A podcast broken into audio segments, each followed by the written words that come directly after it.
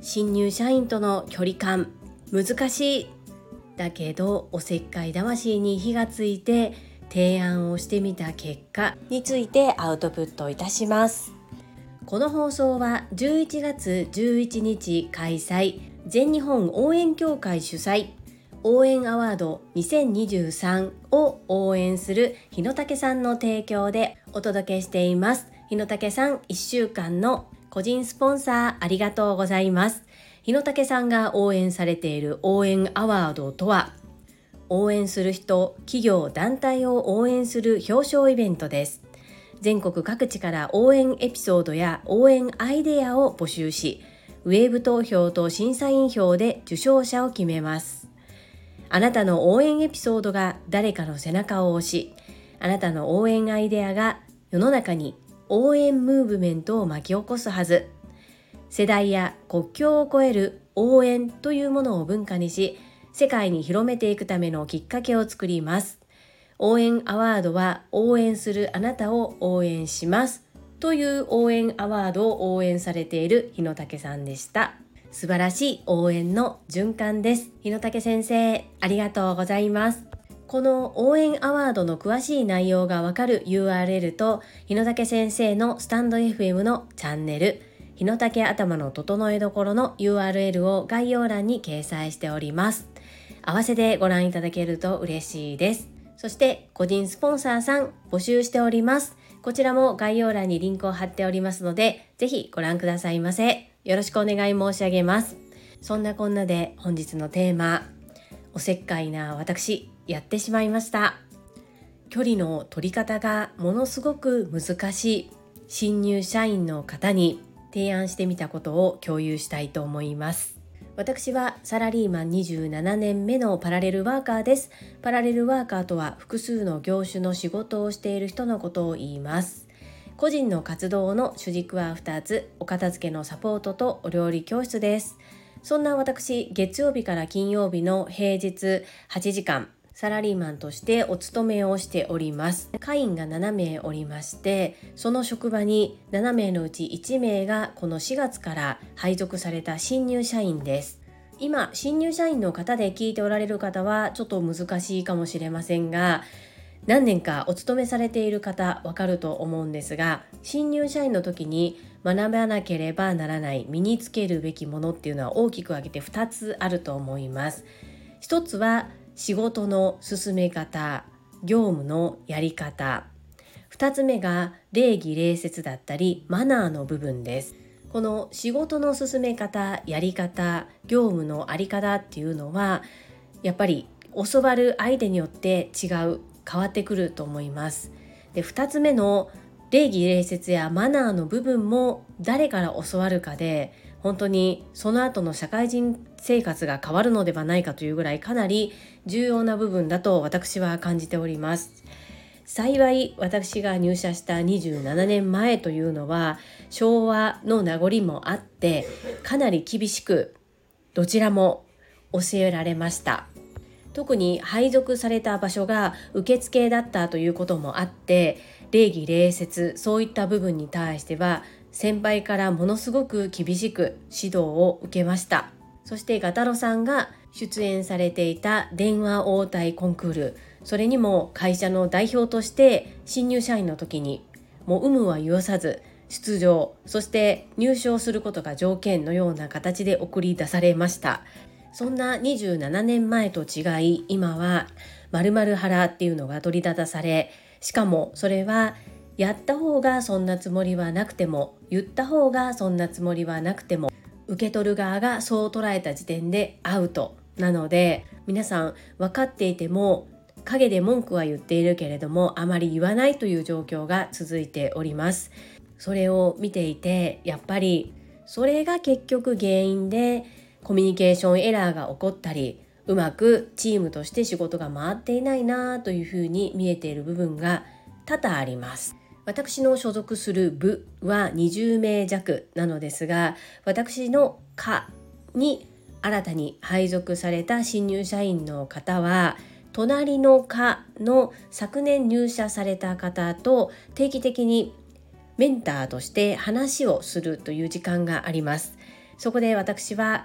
隣の課に昨年配属されてきた方に聞いてみたんですね。あなただったらどうですか？こんな状況があって今私たちはやっぱり〇〇腹というふうに言われて訴えられるのが怖くてあまり皆さん言わないと。だけどそれをどう捉えておられますか？もしそういう立場だったら言ってほしいですか？どうですか？っていうことを聞いてみました。すると彼女は出身が名古屋なんですけれども関東の方は関西の方以上に言わないそうです。そして関西の方はこうやっぱり愛情込めてしかもちゃんと伝えてくださるのでそれがありがたいというふうに言っていました。それでもみんな抑えている状況でそれなんですね。そして彼女に言われたのは私だったら言ってほしいですっていうふうに伝えてくれたんですね。それは嘘をついてるような目ではなくて本心だなっていうことが会話をしていると伝わってきました。そこで私は自分の課に属する今年の4月から入ってきた新入社員の方に話せるタイミングがあったので担当直入に聞いてみました。まるさん今新入社員として配属されて大きく分けて学ぶべきことが2つあると思います。一つは業務仕事をどのように進めるかというやり方。2つ目は礼儀礼節やマナーの部分です。この後者礼儀礼節やマナーの部分私に見えている部分があります。それをお伝えしても大丈夫ですか？やっぱり言わない方がいいですか？まあ、こんな言い方をしていや言わないでくださいっていう方は多分いないとは思うんですけれども一応そういうふうに聞いてみたんですね。そしたらやっぱり教えてほしいです。たまたまその時監査だったんですけれども監査の時に部屋に入室するタイミング入り方挨拶の仕方引き方などをわからないからやっぱり教えていただきたいですっていうことを言ってくれました。私はたまたまなんですけれども新入社員で配属された先っていうのが工場内の受付でして受付のカウンターで予約されていた方の受付をして応接へご案内をしお茶を出してそして営業さんへ連絡というようなことをしていたこともあり多分そのやり方を全く学んでいなかったり実践行動してこなかった人に比べると少しは経験がある方だと思います。スチュワーデスさんやホテルマンのように極めているわけではないですがゼロではないというところから全く初めての方がするにはそのやり方を知っているっていうのは心強いのかなと思ってみたりします。いいよというふうに許可をいただいたので顔を見て様子を見ながらこれから少しずつ伝えていこうと思います。今まで彼女とは家内の職務分担の関係上一緒にお仕事するということがなくて接点があまりなかったんですけれども少しずつ彼女の仕事の幅が増えてきたことで私とも接することが増えてきました。以前右利きにもかかわらず電話が左に置いてあるのに右手で電話を取ってメモを取らずに電話をつないでいたというお話をしましたがその方です。それも現代は固定電話があまりない生活を行っていることそして利き手でスマートフォンの電話を出る方が多いという話が後で出てきて知ってなるほどというふうに納得できたのですがもうこの電話のある中で毎日電話を出ている私としてはびっくりするような光景でした。ですが知らないということはそういうことなんだなということもすごく学ばせていただいています。自分の息子たちが社会に出た時にやはり正しいやり方っていうのを周りから教わってほしいなっていうふうに思います。同じ職場に配属されて一緒に仕事をすることになったというのもきっと何かのご縁だなというふうに思いますので私のできる限りのことを伝えていけたらなそんなふうに思っています。本日はものすごく距離の取り方が難しい新入社員の方に一歩踏み込んで提案してみた結果についてお話をさせていただきました。この配信が良かったなと思っていただけた方はいいねを継続して聞いてみたいなと思っていただけた方はチャンネル登録をよろしくお願いいたします。皆様からいただけるメッセージが私にとって宝物です。とっても励みになっておりますしものすごく嬉しいです。心より感謝申し上げます。ありがとうございます。コメントをいただけたり各種 SNS で拡散いただけると私とっても喜びます。どうぞよろしくお願い申し上げます。ここからはいただいたメッセージをご紹介いたします。第763回お祝い。20周年おめでとうございます。歌います。こちらにお寄せいただいたメッセージです。ドクターロバーツ和夫さんからです。歌とギター樹里さんの情熱が詰まった素敵な時間でした。泉さんのコメントにもあったけどテイク30ってすごいです。そこまでの過程で何かエピソードとかあれば聞かせてもらえると嬉しいです。同じところでつまずくんだよなとか歌のここが気持ちいいとか朝倉先生への思いとか何でも大丈夫です。歌の大切さを感じた配信をありがとうございました。ドクターロバーツ和夫さんメッセージありがとうございます。プロの歌い手ミュージシャンの方に聞かれてしまうとなんだかとっても恥ずかしいです。メッセージありがとうございます。朝倉先生の思いはやっぱり20年間も続けてきてくださったことに感謝ですね。そしてただひたすら私が自分が変わりたくて Voicy で聞いたことをアウトプットしコメントを書き続けただけなのにもかかわらずお名前を覚えていただけてそこから奇跡が始まったので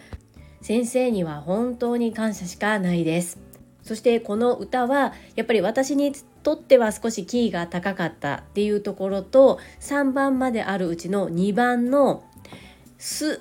和夫さんもおっしゃってましたが「す」のところが音程がものすごく難しく何度も何度も練習し直しました。ですが大切な方大好きな方のために何かこう形に残るものという意味で歌を歌えたっていうのはとっても良い時間だったなというふうに思います。和夫さんいろいろと教えてくださってありがとうございました。続きましてあこあこさんからです。樹里さんの素敵な歌声に癒されました。ありがとうございます。先日の朝倉先生の Voicy にコメントを送らせていただいた際、深夜にもかかわらず、樹里さんが一番にいいねをくださいました。ボキボキ清水先生も樹里さんのレスの速さに驚いていらっしゃいましたね。本当に別格の方だと実感しました。いつもありがとうございます。赤岡さん初コメントでいらっしゃいますよね。朝倉先生のところにコメントをされている赤岡さんですよね。わあこちらまでお越しくださいましてありがとうございます。たまたまその日に深夜まで起きていただけ本当にたまたまなんだと思うんですけれどもそのようにおっしゃってくださってありがとうございます。レスポンス早くできない時もあるのですが見かけたらできるだけ早くお返事をさせていただく努力はしております。あこあこさん、こちらまで遊びに来てくださり、心より感謝申し上げます。ありがとうございます。続きまして、第764回気づき、インスタグラムを5日間連続投稿してみたら、こちらにお寄せいただいたメッセージです。キャプテンからです。インスタは音声よりフォロワーがつきやすいんですね。知りませんでした。教えていただきありがとうございます。キャプテン、メッセージありがとうございます。もしかしてキャプテン SNS 配信はスタンド FM が初ですか？その前に Facebook をされていますかね、まあ、Facebook はどちらかというとコミュニティの集まり。で音声配信っていうのはやっぱり写真などと違ってできるだけ聞く人しかフォローしないという傾向があるそうです。なのでなかなかフォロワーさんが増えません。ですが増えないけれども一度リピートをしてくださる一度聞いてくださって気に入ってくださった方は離れにくいというそういった特質もあるようです。これは私も若干感じておりますしキングコング西野明宏さんがおっしゃっていたことです。キャプテンメッセージありがとうございます。最後にたまみさんからです。樹里さんおはようございます。インスタグラムは完全鍵垢で非公開なのでフォロワーを増やすという観点がありませんでした。しかもここ数ヶ月放置しています。スタイフの配信に慣れてきたら新しいアカウントを作ってインスタグラムにもチャレンジしてみようかな。スタイフにもスポンサー制度が始まっていたのですね。日野武さんの樹里さんを応援したいというお気持ちに感動しました。たまみさんメッセージありがとうございます。インスタグラム完全鍵赤なんですね。そういった楽しみ方もありかなというふうに思います。私は個人の事業の発信をインスタグラムを中心にしていたということもありフォロワーさんが増えると見ていただく機会も増えるという点で頑張ってフォロワーさんを増やしているというよりはやっぱり増えて見ていただく方が増えると嬉しいというそういった形で運営をしておりました。そしてスタエフにはスポンサー制度はありません。私が勝手に始めました。 Voicy さんが音声でマネタイズできる人っていうのを目指されているということもあり私の新たな挑戦ということで個人スポンサーさんを募集しております。概要欄にリンクを貼っているのですが1日スポンサーさんが330円そして1週間枠が1650円となっております。5日以上連続でスポンサーコールをお願いしたいという方には1週間の方がお買い得というふうになっています。どなたかのお誕生日や記念日そして日野武さんのように何かイベントの告知などをしたい方にご利用いただけたらなと思っております。とはいえ私のフォロワーさんがそんなに多くありませんのでなかなかこう浸透するそれで発信力があるかと言われればまだまだのところもあるんですが私自身の新たな挑戦としてさせていただいております。なのでご依頼がなければスポンサーコールをさせていただくこともありませんしもしかしたらしばらくやってみてやめるかもしれないです。今のところ10月1日までご依頼をいただいておりますのでそれ以降の個人スポンサーさん募集中です。